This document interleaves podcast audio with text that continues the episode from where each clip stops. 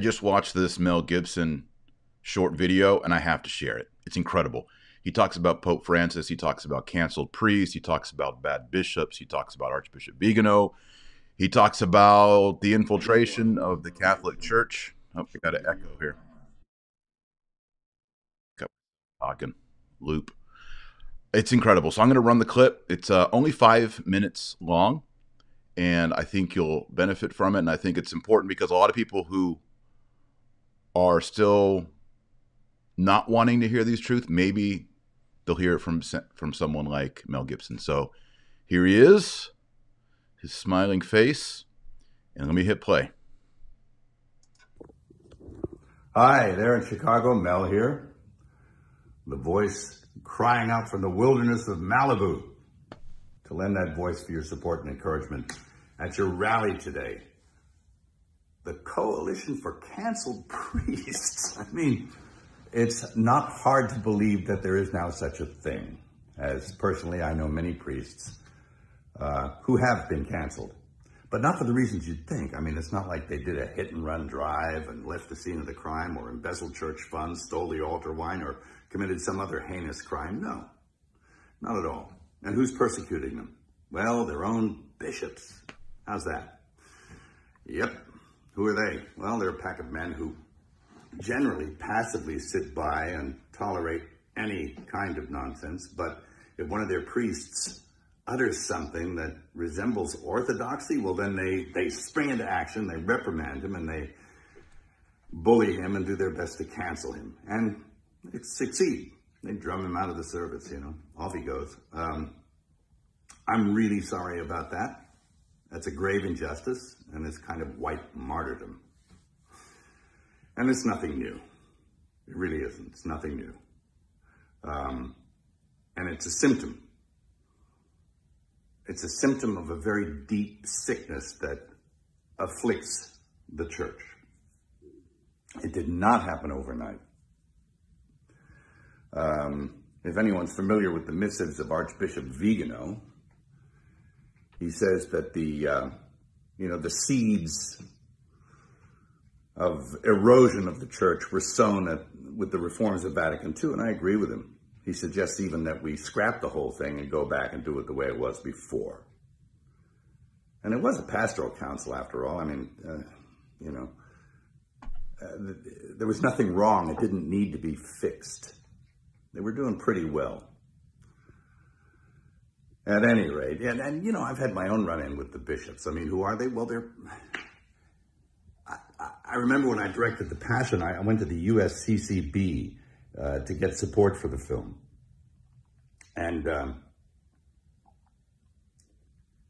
those men couldn't get away from me fast enough. And all but a few of them turned their back on me. And it was pretty telling about who they were. A pretty insipid bunch. And it doesn't look like anything's changed. Geez, I remember back in the 70s,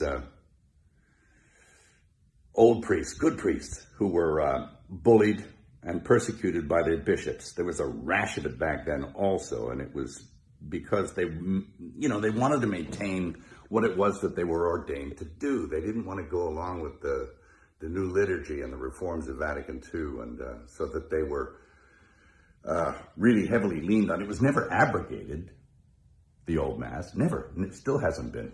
You can't. It's protected by Quo Primum. But they were bullied and badgered and put in insane asylums, and, you know, it was pretty sad to watch. And this kind of thing is now happening again, so... And how are we supposed to know the good guys from the bad guys? Well, we were given a standard by which to judge them. You know, by their fruits, you'll know them. By their fruits. Anybody seen any good fruit lately? No. It's tough. And look, I'm a pretty sinful guy. I mean, I'm as venal as the next guy. But I know the difference between a shepherd and a hireling. And I think that the vast majority of these bishops are just a bunch of hirelings. You know, and my question is, you know, like, who's hiring them? I don't think it's Jesus. Is it Francis? Who's hiring Francis? Is it Pachamama? I mean, I think you need to look at the whole institution. And, you know, I'll quote Archbishop Vigano again in saying that he believes that there was a parallel counterfeit church set up to eclipse the real one. He's suggesting usurpation or an inside job. It seems that way. Anyway, of course, we know the gates of hell will not prevail against it. You know, the victory is God's, not ours. And it will flourish if we keep it in our hearts. It can flourish in our hearts and keep the faith. And that's what's going to happen. That's what I encourage you to do. Again, I'm sorry for your pain, the injustice. I'll definitely throw something in the hat to add my support. And God keep you and God bless you. Thank you. I mean, how cool is that? Thank you, Mel Gibson. That's great. You know, a lot of people, it's difficult to say, I believe in one holy Catholic and Apostolic Church, and then look around at what's going on in the church. It creates in us a cognitive dissonance. How do we understand these things? People don't even want to look into it. And I don't think any of us have the full answers on how to work it all out, but obviously something bad is going on. Priests canceled, bishops as hirelings. He talks about Francis. He talks about Vigano. He talks about the inside job. I was really hoping he'd say the word infiltration, but he didn't. Anyway, thanks, Mel Gibson. Y'all have a great weekend. I just want to share that video with you, and maybe you can share it with someone who needs to see it. I think it's encouraging. I like it. So pray the rosary every single day, and we will close with the, we'll do the Hail Mary in Latin. Oremus nomini Patris et Filii et Spiritus Sancti. Amen.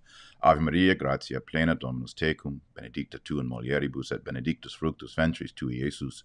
Sancta Maria, Mater Dei, or pro nobis peccatoribus nunc et or mortis nostrae. Amen. Nomini Patris et Filii et Spiritus Sancti. Amen. All right, friends. Pray the rosary every day. And remember, our Lord Jesus Christ says you're the light of the world and the salt of the earth. So go out there and be salty. God bless. Godspeed. Pray for Holy Mother Church.